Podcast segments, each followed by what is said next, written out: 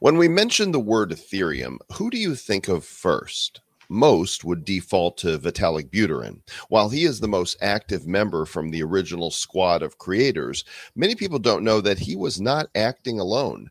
Gavin Wood, Charles Hoskinson, and Anthony Di Iorio were among the group of co founders for what's now the second biggest cryptocurrency by market cap.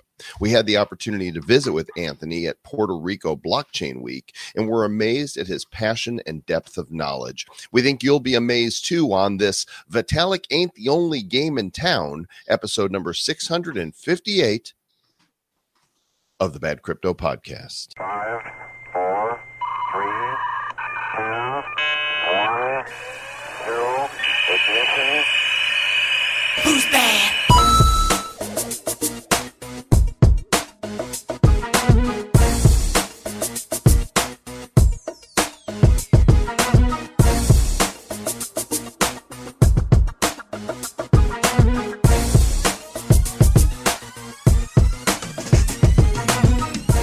Hey, how you doing? Joel Bag of Donuts here. It's the Bag Crypto Podcast. Bada bing, bada boom. What's up, Travis? Just a bag of donuts over there. That's nice, Joey. How you doing? Does that Hey, make you is, uh, Travis Bag of Donuts? I got it. You know, Tra- Travy bag of donuts over here. You're Jolie Travy. Welcome to the Bad Crypto Podcast. It's so bad, it's worse. And when, when we're bringing a bag of Ethereum today, talking with uh, one of the founders there of the uh, the, uh, the the original, the way the you know say way back, way back. Ethereum goes all the way back to what that 2015, yeah. 2015, 2014, something like that, way back in the day. Yeah. All right, now we're moving to the Upper West Side and going to upscale our uh, New York accent a little bit. Yeah, so it was. This is a him. Joseph container of donuts. we didn't know that uh, Anthony Di Iorio was going to be at Coin Agenda, where you and I had the privilege of speaking. That's Michael Terpin's uh, event as Puerto, part of Puerto Rico Blockchain Week, and uh, what a you know a surprise and a pleasure to have an opportunity to talk to him. It was. I mean, this was a real treat. And, you know, in this interview right here, he talks about the future, uh, the past, the present, what he's working on, um, the, the the focus on nodes. He's doing some really, really cool stuff. And here's a guy who saw Bitcoin really early and actually was the first money in Ethereum.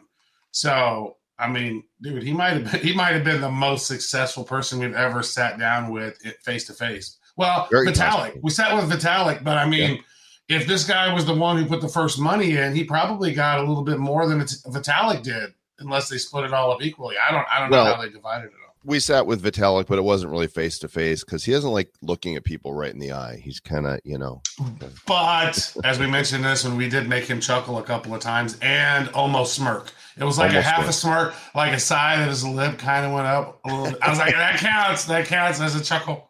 I'll have half a smirk with a side of chortle. Uh, so also, Sir Lord Travis is going to be creating an NFT for this. We'll tell you all about it after our conversation with Anthony Di Iorio. And we are at Coin Agenda, Michael Terpin's event, and privileged to meet one of the co-founders of Ethereum, Anthony Di Iorio. Good sir, welcome to Bad Crypto. Thanks for having me on. Yeah, man. I, so we interviewed Vitalik. What it was ETH Denver, Denver 2020. Yeah, and uh, he's he's cool kid, and you know met his dad, and uh, had him on the show, and uh, we got we made him laugh. We did twice. We made Dimitri or him laugh. Vitalik? It was Vitalik. We made Vitalik laugh. yeah. Yeah. That's impressive, huh?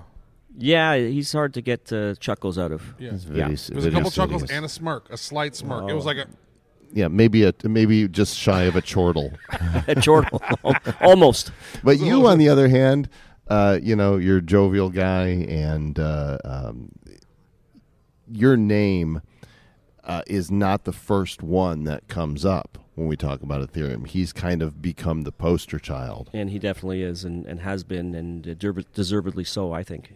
Okay, so so tell us what did what did you bring to the equation that he couldn't bring? You know, how would this dynamic duo pair So up? I, I met Vitalik in 2012. I had just heard about Bitcoin in the summer of 2012, and uh, after months of, of not sleeping, because of how much I grasped the concept, the idea.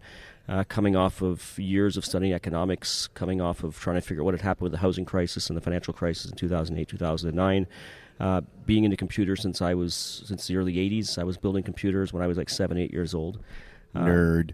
Nerd, exactly. Uh, following uh, decentralized tech movement from the early 2000s with the Napsters and, and other decentralized file sharing and and uh, things like that. Uh, it all kind of culminated in 2012 with me being an entrepreneur for 10 years, tech background, business background, economics studying to try to understand what had happened recently uh, over the last few years.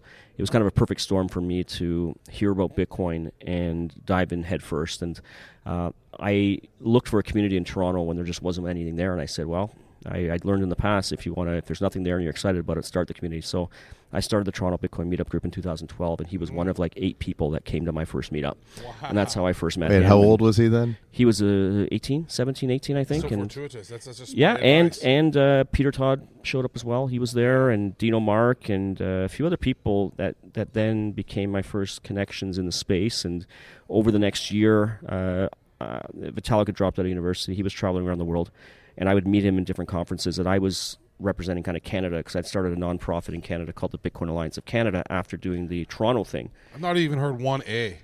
Yeah, would, Um, wouldn't it be the Bitcoin try to- Alliance A? Well, I try to remove filler words from the conversations. They don't add much value. That's to what it's. That's what I it's try to about, do that. That Travis. is what it's about. You're totally right, mate.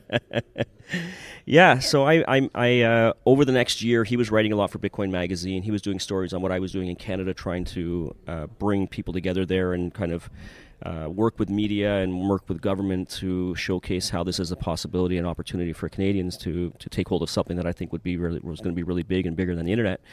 And uh, we built a good relationship over that next year. Uh, I was building wallets at the time. This was early 2013. I started a company called Kryptokit and which eventually became Jaxx, which is uh, what I run right now as a non-custodial wallet.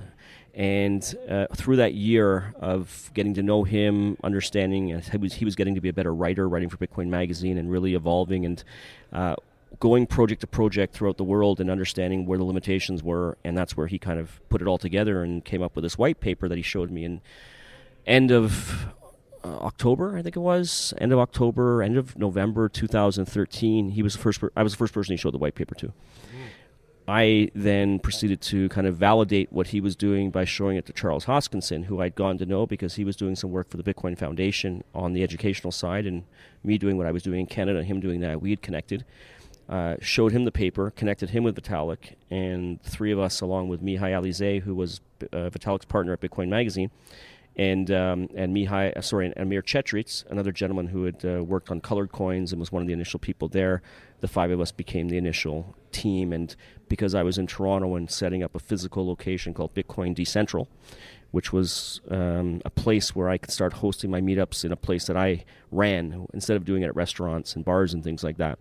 So uh, my place, Bitcoin Decentral, became the first offices of, of Ethereum. And the exit that I had in Bitcoin in early 2013 became the funding mechanism which I brought to the table, which was leading up to the crowd sale many months later. I provided the funding to keep it internal, not have to go out to VCs, uh, make sure that we were doing That's things. huge, yeah. Borrowed money from my dad to keep to keep it going when the prices kind of tanked in Bitcoin. Uh, Joe Lubin came in after that and actually contributed more funding leading up bef- before the crowd sale. Um, With the crowd sale was like a nickel, right, or something? Uh, it was about 27 cents, I think, is what it was 27 initially. It was it was one uh, 2,000 ether for one Bitcoin was the the the thing, and and the thing that that I brought and Charles brought and Joe brought and Amir brought four of the initial eight founders because we expanded from five to eight, adding Joseph Lubin, adding Gavin Wood, and adding uh, Jeffrey Wilcke, um, was the uh, you know, we weren't the developers. We were the more of the how do we do this right to make sure that it's done in a way that we can raise this capital from as many people around the world as possible that want to participate, but not have to be concerned about it being a security offering in the in the U.S. And that's what we spent a lot of time figuring out and getting off the ground so that it could be handed over to the developers to take it from there. And that's kind of where you saw the the exodus of of those people that did the initial setup, making sure things were done properly, and then Joe went into ConsenSys. Char- Charles, Amir uh, were out, and they they ended up doing their things. I went and continued to build wallets for the space, which is what I wanted to do, including Ethereum wallets and Bitcoin wallets and all that. but that was my contribution. Was a lot of the structure, the initial funding, uh, the planning to make sure that what we did wouldn't have any consequences down the road. Because if it, we had gone the full-on developer way they wanted to do things, we would have done the crowd sale right at the beginning, and we probably wouldn't be. Uh, um, it wouldn't be a, a, situation where Ethereum would be where it is right now. You maybe would have ended up more of a Ripple situation or something else. So we had to do things properly, and we offered a lot of the guidance to make sure that it got done right initially. Mm. So, what would you? How would you recommend now to someone who is coming in the space? And they're saying, "Wow, you know, we got these security offerings. How do you stay out of those some of those right? Because it was a totally different beast back in 2014, 13, 15, right? When you guys were launching, you guys were launching Ethereum, and now a lot of people are trying to do stuff, and they go, "Well, how is it not a security?" Some cryptos are saying, or the you know the uh, the agencies, SEC, every crypto is a security except maybe Bitcoin, right? Maybe even more so now since Ethereum is a proof of stake more than than before. So, what maybe what advice would you give people who are like who are thinking about launching a coin because you guys did this in a very solid way to make sure that you guys protected yourself and protected the assets of what you guys were building. I think it's about coming up with a project and what you want to accomplish first, and then if its coin figures out on how the token economics could actually be something that's going to be really bringing that utility to the plate, and it makes sense, and it actually is done in a structure that you know isn't looked as something as any type of investment, right? And I can tell you what I'm doing right now, which is I'm doing a similar model to what we did with Ethereum, but I'm actually selling hardware now and I'm selling product. Ethereum was a product. We, at the end of the day, the structure that we put together was it was a necessity to fuel a smart contract platform. It was a, it was needed. Um, it was never uh, envisioned as an investment. It was a product that we sold in a pre-sale purchase to those that wanted to participate. And a year later, the technology came forward. So you got to make sure that the tech comes forward and make sure that it's ready to go and make sure that it's not something that's as an aside to what it is you're doing. And I think that's why we kind of put it all together properly in a way that um, if you were to do it the same way, I'm not sure it would still be the uh, acceptable because we were in fact taking Bitcoin, saying we're going to give you Ether here. But the Ether was something that is is um, required on the platform, which we did build and put out to the world and I think that's why it's it's it's not been looked at in in that fashion. And we had to make sure that what you're phrasing is is this is a product, this is not an investment. We're not selling you anything that has a return on it. So if you can match together a number of different things that you're selling product, uh, you're selling something physical. You don't even talk about the price of this or mm. focus on getting on exchanges things. There's a lot of things you can do to to, to negate um, the the the things that may look like it's it's something that's more of an investment for people, mm-hmm. and it comes down to utility, and it comes down to the structures, and it comes down to uh, what you're you're promising and what you're doing, even the terminology you're using for things like that. That I think is is a safer way to do things. Did you ever imagine that you know you knew you're creating a platform for smart contracts, but did you ever envision this whole non fungible token niche that would rise out of this? Hey, there's going to be yeah, forget just the basics of hey, we're going to put art on the blockchain. Bored apes, crypto punks, this whole cycle that just happened that was insane. The things like I mean, there's a number of things that emerged because of Ethereum, including NFTs and including DAOs. Um, DAOs specifically, which is to me going to be one of the and continue to be a really hot item moving forward there was a big battle to not turn ourselves into a DAO back in 2014. There were members of the team that wanted us to be a DAO right off the bat. And we always equated it to people that didn't want to do that was imagine Satoshi doing smart contracts with Bitcoin. It's just not ready for that. Let's focus on one thing. So yes, we did think about NFTs. We did think about DAOs. We did think about all these things. Now, not necessarily where they were going to go to this extreme, but we talked about that stuff. We talked about how if we could decentralize the whole organization in a fashion that doesn't have jurisdiction, doesn't have this and that, that we could maybe do something. But that would have been a disaster, I think. These things, a lot of them are not prime time ready to do, and you got to go sequentially. So I think these things will provide, like, a lot of them are not providing much value, I think, right now. And there's a lot of learning lessons that need to be figured out over the next few years um, with everything from, from NFTs to DeFi to all these things. Um, but yeah, this I, is I all stuff we talked about. You and Joe and Gavin, you know, and Charles and Vitalik, you're all hanging out and going. So imagine what people can do with this. One day they're going to make these cats, and people are going to be able to breed these cats. Cats are going to have sex, and they're going to make more cats. as NFTs. Like that. That's not. Well, our mind wasn't on that type of thing. Our mind No, was you're- on how you're can we stick to sophisticated. what we had to have that sophistication, and I think that was really the contributions that um, maybe a lot in the Ethereum ecosystem, which turned very developer focused, which I think is a really positive thing, and I think that's the direction it needed to go. But it did need a lot of the, the preparation and the the knowledge and understanding of the way things worked and worked then and need to work in order to get to the end game of what you want. So our focus was really on how do we do this in a way that we're going to stay out of jail? How do we do it in a way that's going to get it out there? How do we create as many stakeholders as possible in what we're doing that we're not limited to, well, we can't do it in the U.S. because we're doing this kind of thing. So we put that formula together, and I think it worked really well. It, it, it's fascinating when you think about. It. You said, you know, one Bitcoin would get you two thousand Ether, and that was your product at the point, right? That was because these tokens are going to be built and used in our You're ecosystem. have them in your wallet. When we set up, your wallet will be filled with what you bought. And Yep. then these are going to be useful for when you want to be able to execute on the platform to uh, use the services and the, and use the resources that people are putting in so that you can execute your contracts and your code. It was worded so perfectly. I mean, that's a, such a smart thing. So when you're talking about smart contracts, like what, how, how do you define that? Because we're kind of looking at things like you know, with with crypto and smart contracts, that's programmable money. It's programmable. You can do all kinds of if this then that. Like there's so much with smart Endless contracts. possibilities beyond finance is what I kind of saw with that. Is that mm. Bitcoin was the be all and end all at the time. That's what I got into it for, and then the realization that this can spread beyond finance because a lot of the financial stuff that even was trying to be done on Bitcoin couldn't be done, and that's where it needed something like a, an executable smart contract layer in order to go on there, in order to, to carry that stuff out. But then you start thinking legal contracts, you start thinking uh, sports betting, you start all these other elements. Like, wow, this is not just finance. This is going to be impactful for any type of removal of third-party non-value-added participation in the in the equation that can just be put into code, and that's why it's impactful in so many different sectors. So there's definitely concern in some circles about Ethereum going to proof of stake. That there are certain corporate interests or government interests that could somehow have 51% and thus be able to take over the chain and censor the chain and i mean we're kind of we're seeing some uh, things happening that are definitely anti-privacy for example metamask announcing that they're going to be tracking ips Well, and Infura, yeah, because Right. they use uh, MetaMask using for Infura, yeah. Right. So, um, you know, what are your thoughts? Is it possible that Ethereum could fall to forces that would seek to control the stake?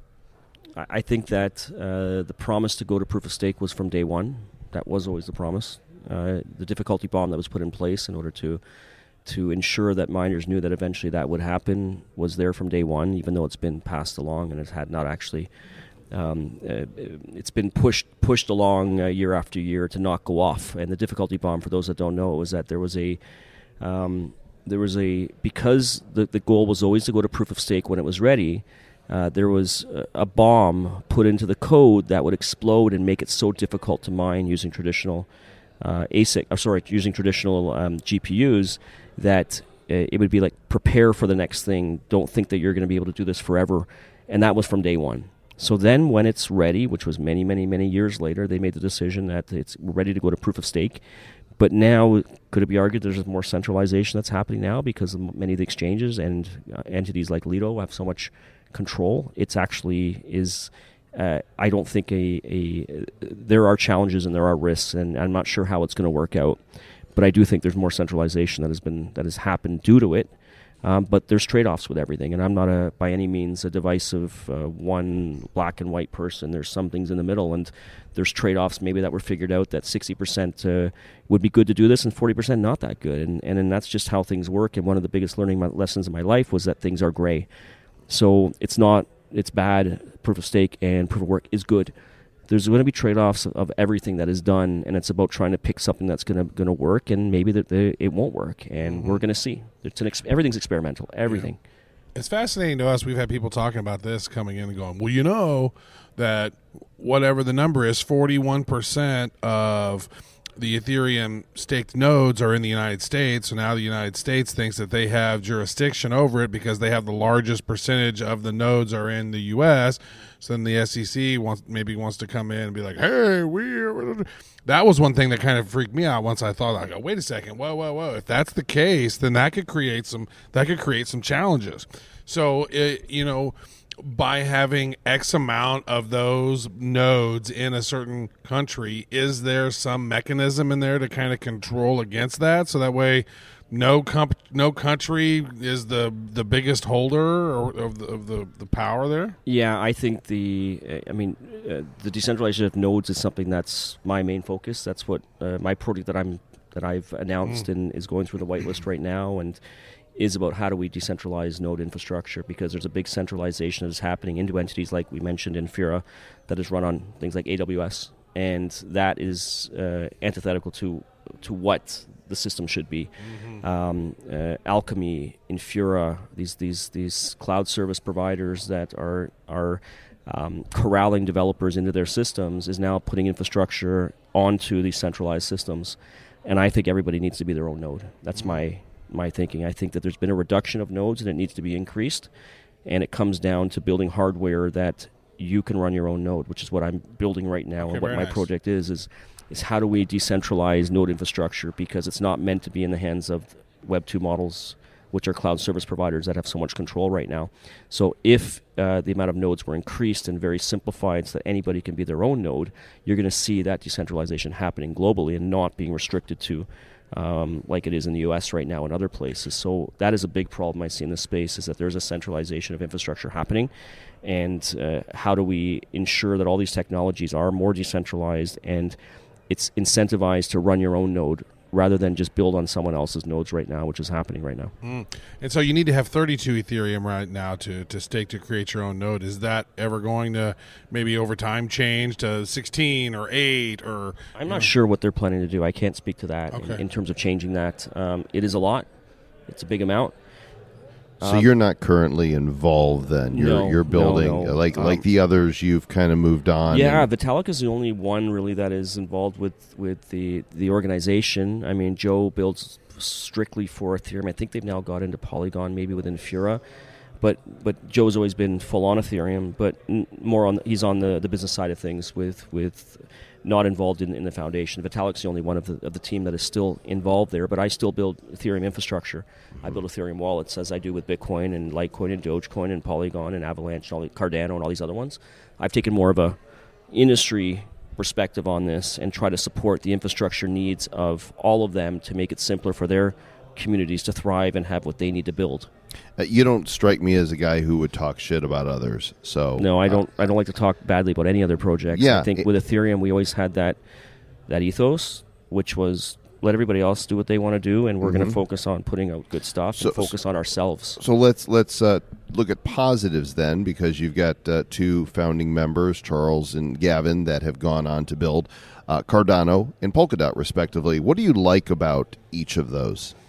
Um, I when I pick to see what we're going to work with, I look to see how the communities are. I look to see who's behind it. Um, some of them I don't know a lot of the people. Like we build Tron infrastructure, we build Avalanche, Polygon, we build Crypto.com, uh, even Binance Smart Chain. We built infrastructure for all of them. I don't necessarily know that know the guys very well. I know CZ, but uh, what I specifically like about Cardano and Poly and and and uh, and, and uh, Polkadot is I know Charles and I know Gavin. Um, there's things that I may like about them and the projects, but it doesn't necessarily mean I like everything about about those things. But what I do know is they have a big following. They're really smart people, very hardworking people, um, and uh, my knowledge of them and what they've been able to put together doesn't mean I think it's going to work. It means that these are all experiments that the winner, the, the best ones that, that are providing the most amount of utility and value and solving problems will do the best. So I I don't say that that they will win or that they're going to be the best, but they have an alternative way of looking at things, and maybe that's going to provide some value to the ecosystem as a whole. And it's all these little pieces that come together from all these different projects that are going to hopefully create a formula that's going to create something that's going to be a higher echelon that's going to provide more value to people. So I'm a let's let's support everything that we that I think has an opportunity to create value they may fail. I don't think that looks bad on me if I'm supporting something that eventually fails. I'm not saying that, that, that you should use them. I'm not saying I'm saying there's a big enough community that we're going to provide infrastructure that that'll help them to hopefully achieve their goals. So I, I try not to take a divisive view on anything like that, and try to help an entire ecosystem and and be collaborative as much as possible. Because I think the more you can collaborate, the more friends you're going to have, and the less you're fighting. So I'll support and and navigate being supportive of Bitcoin and being supportive of Ethereum and being supportive of Cardano and being supportive of Polkadot and being supportive of these other ones and delicately do that in a way that I think is going to showcase that we're here to help everybody succeed. We're here to create allies with as many people as possible. And you'll never get to 100% of the people that you're actually, you know, you're going to might get that those Bitcoin maximalists potentially that are just not going to because you're doing this, we're not, well, I'm going to do my best to still feel that I can provide value to you. But at the end of the day, if I can get 95% of the people thinking what we're doing is helping to move things along, I think that's a pretty good win. It's a big crypto tent. It is. It is certainly is. So I don't know if you know this or not, but we all three have something in common. We're Joel in college was a DJ. My first job was as a DJ at a radio station with that old school like eight like the commercials tracks. were on those the tracks, the dude, oh, those cartridges, Yeah. man. I got I got a photo of me doing that. And so you were you were also one as well. So let's let's go Yeah. back to that era of Anthony. And like, and it, it, what, what what kind of music stuff were you working on back in the day? Well, so this was in the early 2000s, and uh, when I first got into electronic music, was kind of a big shift for me from alternative rock, which was most of my life in the 90s. Was the alternative rock scene and the Pearl Jam, Nirvana, a lot of Canadian um, alternative rock, and then it was about 2000, I think, when I first started getting electronic music, and that was a whole different realm that, that I was introduced to that I I enjoyed. And in the early 2000s, um, I was in initially through through tr- um, through jungle.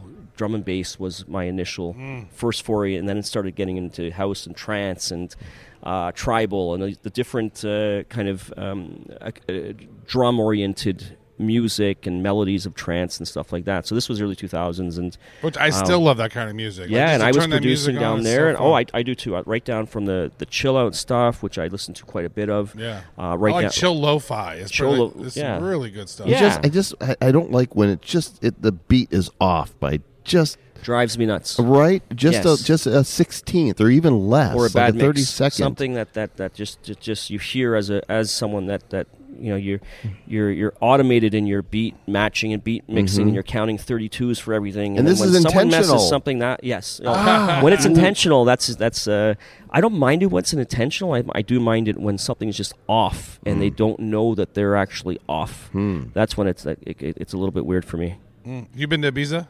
I have a number of times Isn't it amazing? I, I haven't been for, for a number of years. I do enjoy Ibiza. I do enjoy, enjoy the, the European party vibe scene.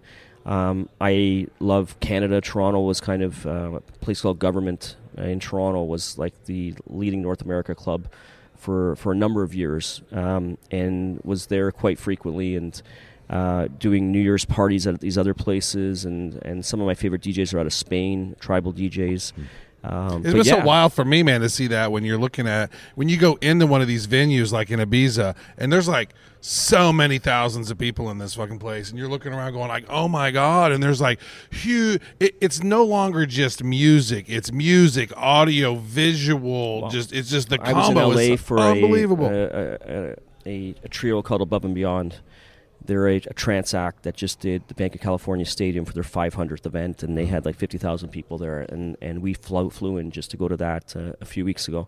And the energy, the positivity, the love that these guys put forward in their music, and the audience, and the crowds, and people with signs like Above and Beyond changed my life. And Mm. just the positivity is something that I've taken from this, and that I really you know respect with, with music and creating user experiences. It's all about creating mind blowing experiences for people where they walk and go and they go, "What did I just experience there?" Right That's what I think is, is is experiential, and how do you do those things, which is great. It, it's it's Ibiza. And is Ibiza, The but king, Well, it, the Toronto, king, if Toronto. offended, the king is offended. off with your head, Off with his something like head. that. So, uh, best Canadian rock band ever. I'm Mother Earth. Which one? I Mother Earth. I Mother Earth. See, I'm not They're, familiar. Uh, I, they grew up with them in the in the '90s. Uh, been to so many shows. They're dear friends of mine now. Okay. And uh, just uh, my, me and my brother used to go quite frequently, and I just really enjoyed their music. Kind of like Santana, a lot of guitars. Um, just uh, yeah, check them out sometime. That's the incorrect well. answer according to him. The correct answer is probably Rush. Rush is great Well, too. that, I love that- Rush. That is the correct answer. Is it the correct answer? Yeah, it is. Sorry, Anthony. sounds You- very you- you binary to missed- me. You But missed that's that one. that sounds very binary, very divisive. I, I'm very divisive. accepting. I, I, I was actually opening up Spotify right now to look for "I Mother Earth." you'll If you find say there. that they're Yeah. uh, they're worthy of, uh, okay, one more. Uh, In fact, they had uh, with one of their shows, they did have Geddy Lee came up. Uh, Geddy, no, Alex Lifeson, I think, was was uh, came and did some some songs with them for that. So, and they used to do some some Rush covers and stuff too. But uh, there I they think are. you'll enjoy I them. Mother Mother Earth. Earth, eighty-two thousand monthly listen Earth, and I will listen to them. First computer. IBM PC Junior, Ah, eighty three. wow. So I had mine was a TRS-80 Model One in 1980. Ah, that was Uh, so before me. I'm really dating myself, but I Well, you must be older than I. I, I am. I can't code my way out of a paper bag though. Never could. I was just a user. I just I there was something about it. my mom says, "What do you need a computer for?" Of course, now she understands. Now she has her own, you know, popular website and YouTube channel And a phone. more- yeah, and a phone and and right. Though it's amazing to me as I hold this iPhone. This is a 10. Um, and I've there there's no compelling reason to upgrade to new phones as far as I'm concerned because Apple's not done anything innovative since well, Steve except Jobs maybe died. they try to slow it down all the time so that they force you into Yeah, it. Right. self-deprecation. Yeah, they make it forced it- deprecation. Right. Um, but it just blows my mind that this computer that we hold on our hands is more powerful than what the they used to fill a whole building with these computers with the reel Yeah, spinning punch and cards, cards. was the first thing I started working with at camps, and I used to go to even before I had a computer. Was literally these punch cards and these big mainframes. And, uh, Cobol, yeah, Fortran. Yeah, exactly. shoot me now. That's wild. I was watching this show on um, on Gaia television, which is like it's, it's like a streaming, but it's like the spiritual stuff. And this dude Robert Edward Grant was. I'm watching this show on it. It's like a, it's like a one of the special series where they have somebody fly in and they do a couple days with a guy. This dude dissected the Vitruvian Man, and that's Leonardo's work, and it basically tied it to the to the Great Pyramids and all. There's all this data that's hidden inside the Vitruvian Man, also Mona Lisa, and then he also basically went in and said, "Yeah, and all music is tuned incorrectly.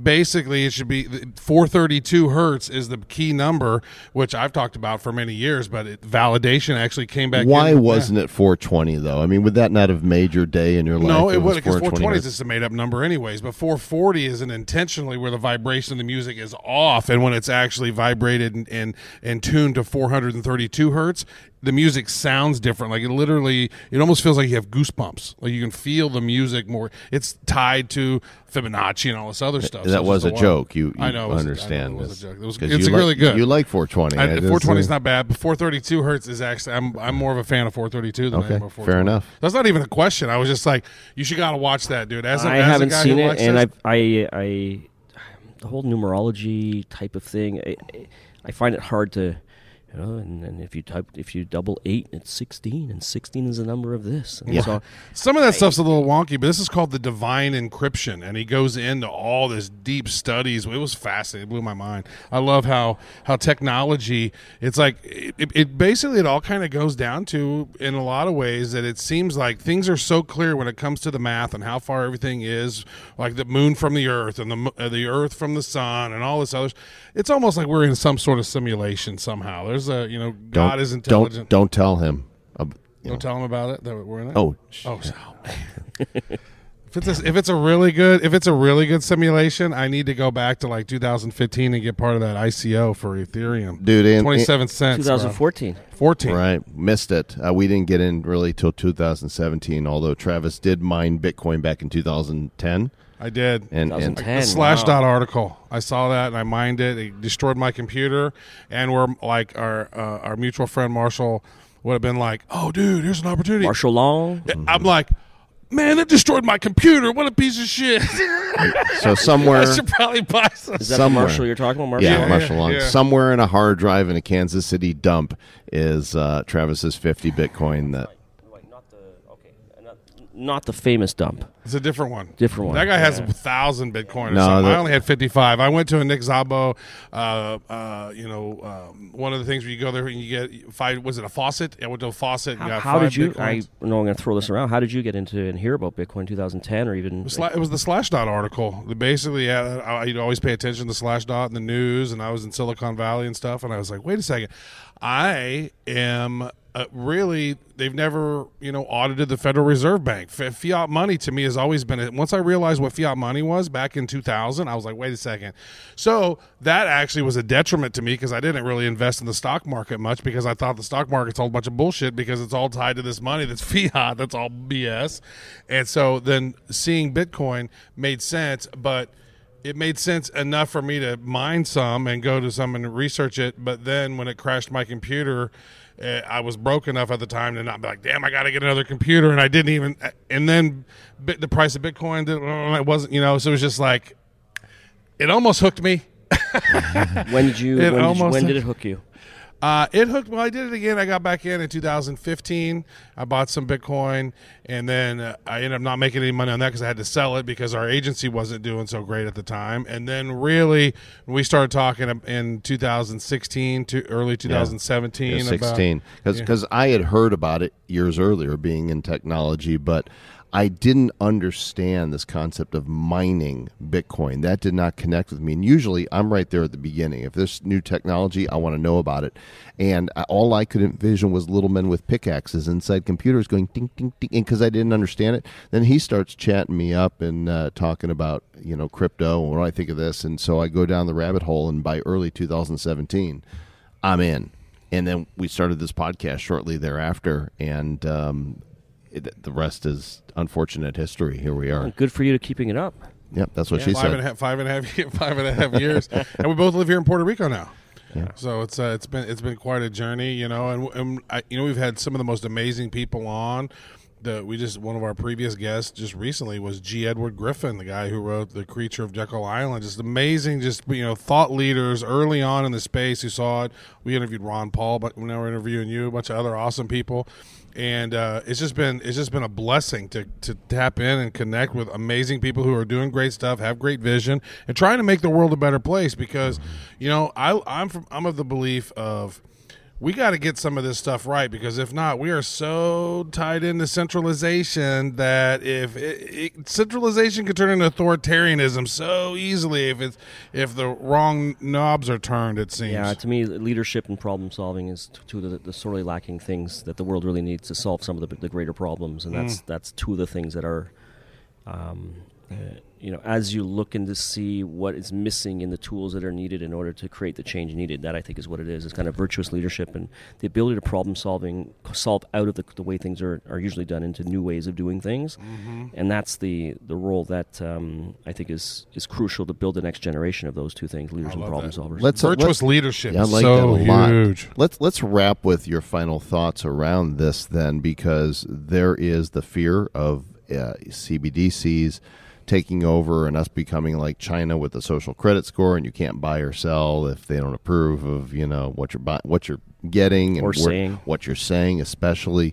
Or if Um, you don't use your money enough, they literally Right. can program and say, Oh, "Wait a second, didn't you haven't spend used it. your money quick enough. It's gone now." Taking it away, there it goes. But I had Keep no people permanently in the middle lower Right. class. So, how fearful are you of that? And what would you say um, we can do, besides obviously having good leaders, um, to make sure this doesn't go down that road? Um, I, I try not to be fearful of things. I don't think it's a good approach to be taking from from the fear basis. I think I, I am an optimist, and I think there's a a duty for the people that are in our space here that are really, I think, some of the most intelligent people in the world, and doing the things that are, that are being done in our movements here, movements of freedom, movements of liberty, movements of personal responsibility, movements of uh, of allowing others to do what they want, but don't impact me in the things that I want to do in the way that I'm doing things. So I take it from more of approach of what I can do, and I think it's it's eh, I've learned over the years is that what I'm good at is problem solving, and I'm good at hopefully being a leader that can actually uh, bring people together and create movements of alignment and take us out of old business models to new models that serve more people and are not uh, feeling that people are not being included in the solutions. Um, along the way, the last ten years, I, I've I've learned uh, that you know, models of, of advertising don't work, and I don't want to do those types of things. Models of collecting user information is something that my products never do. We don't want to know who you are. We don't want to know what you're doing. We don't want to keep logs of your stuff, which is what we don't do with any of our infrastructure. We we keep no logs of anything of what our users are doing, uh, um, and it's about how do we how do we then espouse um, forward thinking models that aren't extractive which is what most models are, whether they be extracting people's information or extracting people's eyeballs to be looking at something and doing things, and, and at, at the expense, or you realize afterwards that, wait a second, that's not a good model, even though you thought it was free. Uh, they're then taking my data, taking my information, and or selling me stuff, which is the constant You're model product. sell, sell, sell. You become the product. So how do we showcase new models of doing things that showcase even incumbents that you can be part of this mix and be involved? And here's a better way for you to get what you want because the way you're doing things are actually going to lead to your demise. Um, empires fail usually because they haven't been able to problem solve their way from the beginning of better ways to do things that are going to serve more people. We're seeing that right now with a lot of tech giants and the way that their models are leading to their, their demise. We've seen it with um, civilizational uh, en- empires that that uh, over time uh, become lazy and do things where they're reliant on too many other people, and then new, You new will people eat come the in. bugs, Jolka. And you will like it. I will not like it, Mr. Schwab. but Schwab. you will eat the bugs. Mr. Schwab, You're nasty Mr. Schwab. What do you think of what Elon's doing with Twitter? I say give them some time to try to figure things out and leave them alone right now. Yeah. That's that's what I say. I just I, I it, they're just uh, attacking. It's there's from all different areas, and Right. um, I think he does things that that also lead to him being deficient in ways that people will attack based on him being a douche sometimes with things uh, with other people. And I think the more that that you're not being a jerk and doing things and just focusing on your mission and not saying things to spark this this type of uh, um, uh, you know a, a, a- attack mode of people I think comes about because you've maybe done things that have led to that. Right. I say, hey, hey, dude, get some sleep, bro. You got 17 companies you're CEO of right now, bro. Get some Z's. Anything but boring. uh, dude, where would you like people to go to see what you're working on now? Um, uh, so the the project that I'm doing right now is called Andiami. It's A N D I A M I. Anjami. Andiami. Is It's, it's my- Italiano. It's my word. Well, there's no word. I created. It's ca- Andiamo is means let's go, hurry. Andiami to me means let's all go together. So It's like origami of let's go. Build yeah, some it's origami. it's um it's it's ten years of building, and finally the project I'm putting out is is how do we empower people with the tools they need to be in control of their lives, their, their money, communication, identity, which is the three pillars I've always built around. How do we ensure that the technologies that I think have some promise, which are these decentralized techs that have emerged, whether they be, as we mentioned, Polkadot or Cardano or Ethereum or Bitcoin, how do how do they have the tools to to allow their their communities to flourish and grow? So Andiami is a collaborative project that's here to increase the amount of nodes and make it very um, easy for everybody to be to be their own node. So we're creating blockchain computers that become preloaded with every transaction for any chain that you possibly want. Plug and play like consoles like like your PS5 or your Xbox. My Steam Deck? Yeah, every, everything to, to create a, a, a personal server for you to send your own transactions, to have all the historical data you need. And then ability- Literally making people a bank. uh, which, which is why I got into the space initially it. was how do you be your own bank and the, the idea of being able to be my own bank what's kind of got me into the space but I think you can't have a user controlled internet unless the user themselves is their own server and if you're reliant on any third party to send your transactions you then become beholden to to certain restrictions or you're you're in their monetary gain process potentially. So our goal is to have a system where you can run your own node for whatever chain you want, and then you're incentivized to run a node as well with a token we're putting out that's going to allow you to share your resources with other people. Mm. So right now, node Sort of like Chia in yeah, it's it's right now node infrastructure is in the hands of centralized entities that are providing services so that you can build, but at the end of the day you're beholden to what they're doing. So our idea is we need a much more decentralized node infrastructure and then you have resources that you can share for you if you want to send a transaction and you don't have the resources, you can pay him to send it for you. And you're bypassing You become my Western Union without the fee. and without that name either. But yeah, you're you're empowering individuals to be fully sovereign. Right. Their money, communications, and identity run and send their own transactions, Mm. contribute to the networks, and then share uh, resources you may have to allow others to, to be able to send uh, systems as well. So Mm. Uh, it's a node sharing protocol that we've developed. And um, Any potential vulnerabilities around it being connected to Wi-Fi, or is it? No. Are you able to turn that off? No, I mean it- it's like running your own nodes right now. Okay. It's using a BitTorrent S model for, for doing the, the node sharing system, but it's going to be incentivized with the token to for those that have the resources and those that Mm-hmm. need resources because you need to be able to send transactions and now you're reliant on a wallet company that's usually reliant on a third party to Mm-hmm. do so and we say you should be able to do it yourself. So you're gonna do an ICO or something for those Um, tokens, or we're how doing, you we're doing a game. Doing a game. It's all coming out as a game. So you're going to be a player in the game and you're buying physical, what we're calling non fungible fidgetals. I've created a term, NFPs. Okay. Which are bringing physical products together with digital elements. And so we have player kits that we're selling to people, and the player kits have puzzles that you need to unlock with your brain power to unlock the tokens. Then the tokens are used on the protocol, the node sharing protocol. That's how we're putting it out. And every- Andiami.org. Andiami, yeah. Uh, so I'm going to tell my kids that Andiami is Italian for Anthony's a good guy. And let's all go together. And we can't go go all if we, if we can't all go together. That's just that doesn't the way things work. So, and we're here to help all of the great chains to succeed, and we're here to join their communities and provide them the infrastructure they need. Wait a second. What's your middle name? Is it an N? It's uh, I'm British Italian. It's Charles. Oh, okay. Because I was going to say, because if it was N, it would be Anthony N. Uh, uh, Di Iorio. Well- I am I. Let me tell you what it stands for. Many things. So, N A N is Anthony. Di Iorio is D I. That's the Andy part of it. Okay. So A N D Yeah, look at that. Andiami. You were deciphering. Uh, if you put it backwards, it's I am A I I I am A I D N A. All right, and that was something I didn't think about there. Um, Ami is friend.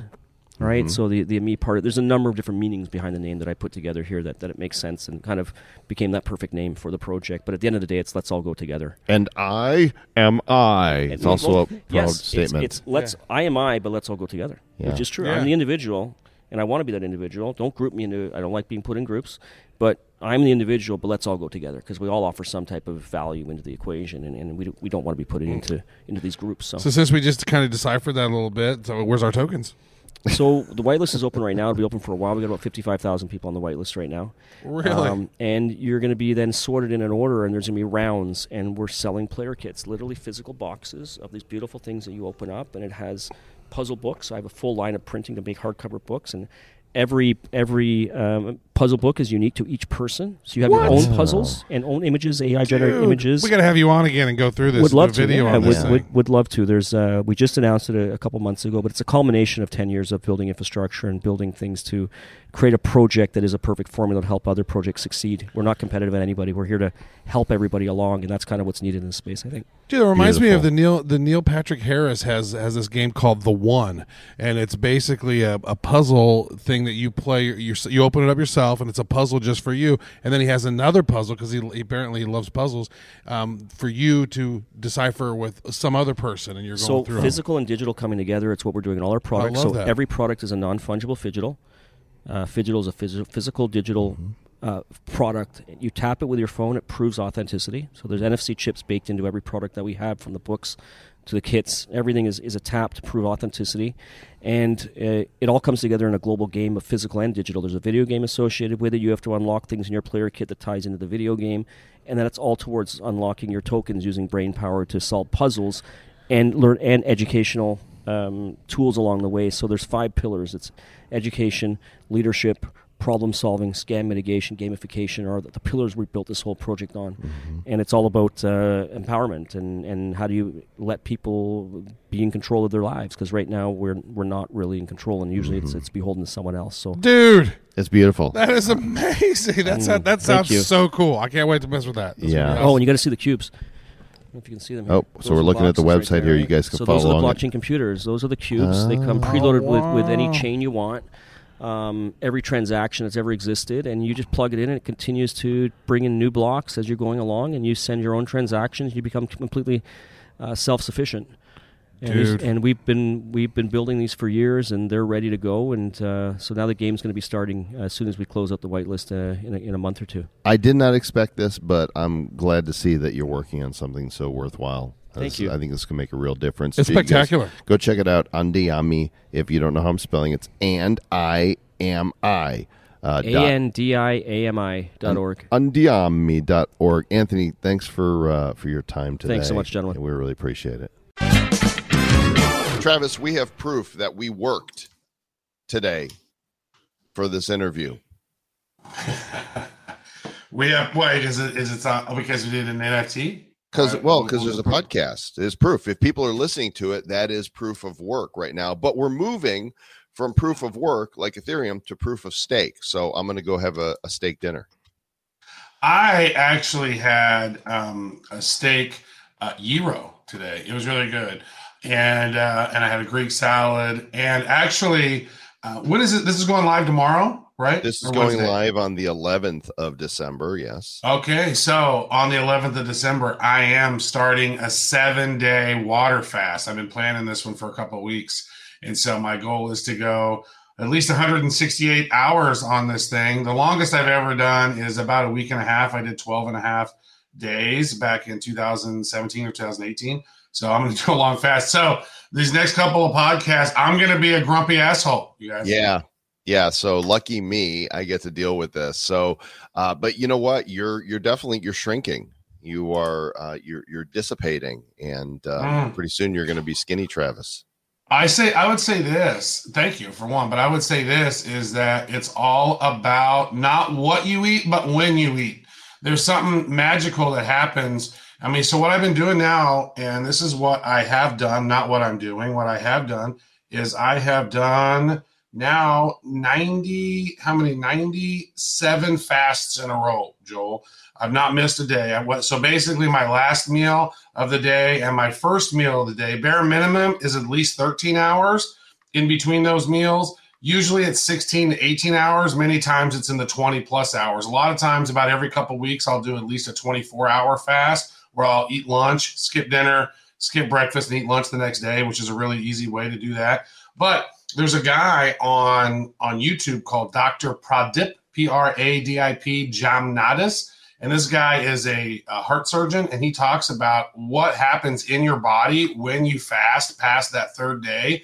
The histones in your DNA actually open up, and you do a super cleaning.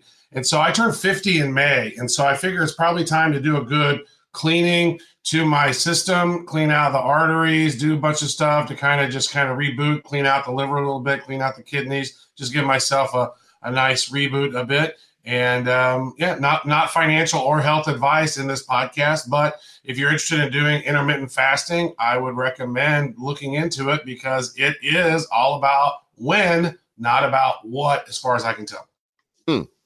So there you go. We're going to follow along on Travis's journey. And I'll tell you, we are on a couple concurrent journeys right here. Travis and I have been going deep, deep, deep down this artificial intelligence rabbit hole. And we're both playing with some really interesting things. And we're going to be covering this on the show in the near future. We're going to try and get some guests on here to help talk about this. You know, even though it is not directly blockchain, uh, this is a, a convergence of technologies that is definitely going to have blockchain aspects to it. And we're excited about it. And because we're excited about it, we want to talk about it and we want to bring it to you. So that's well, it's coming Web soon. three. It really is. I mean, when you think about what is Web three, Web three is crypto. We talked about that early on in 2017 about Web three and blockchain being the third generation of the internet.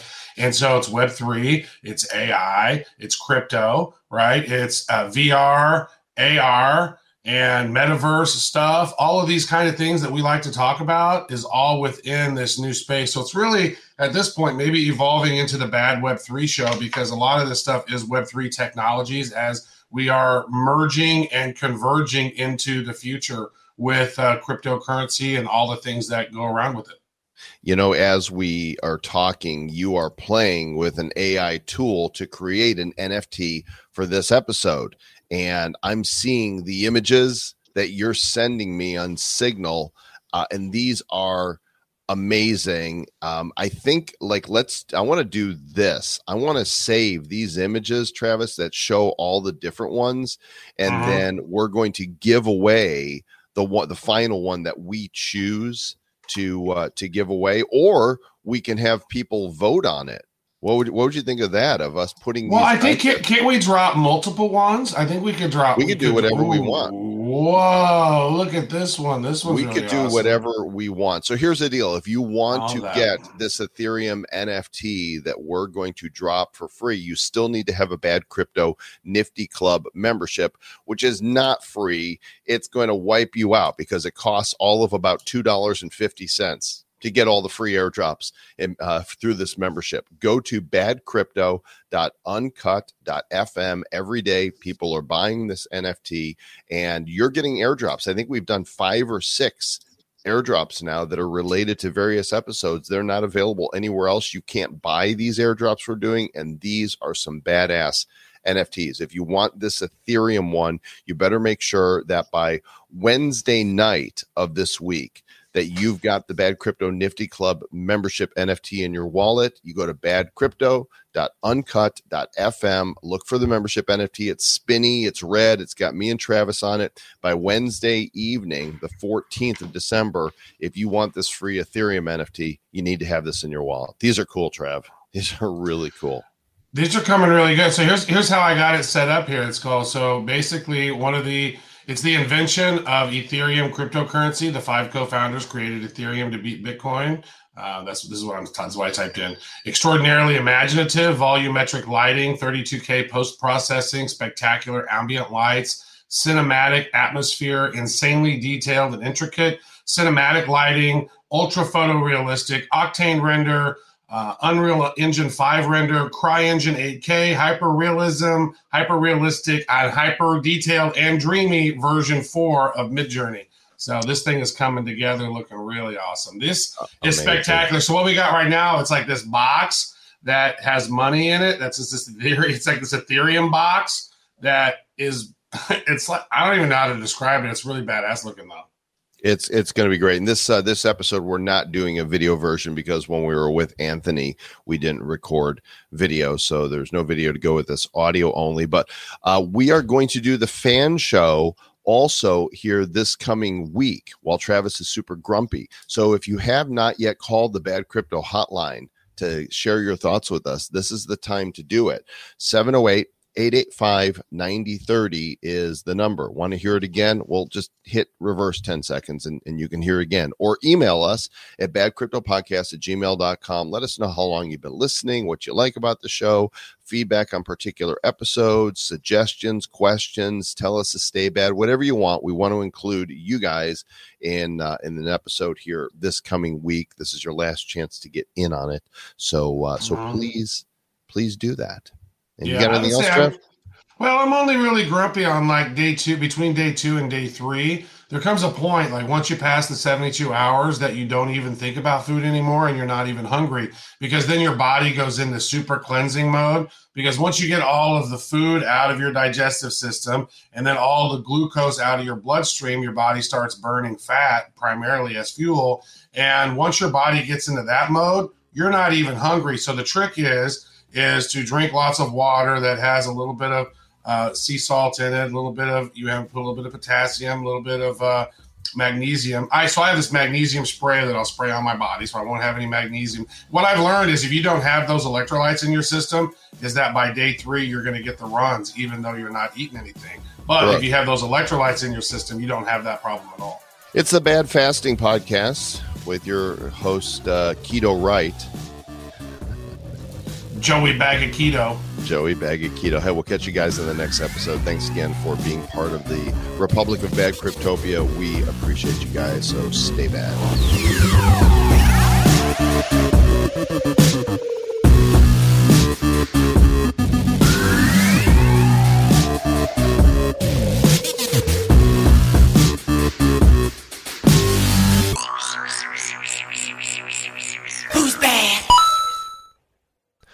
Crypto Podcast is a production of Bad Crypto LLC. The content of the show, the videos, and the website is provided for educational, informational, and entertainment purposes only. It's not intended to be and does not constitute financial, investment, or trading advice of any kind. You shouldn't make any decisions as to finances, investing, trading, or anything else based on this information without undertaking independent due diligence and consultation with a professional financial advisor.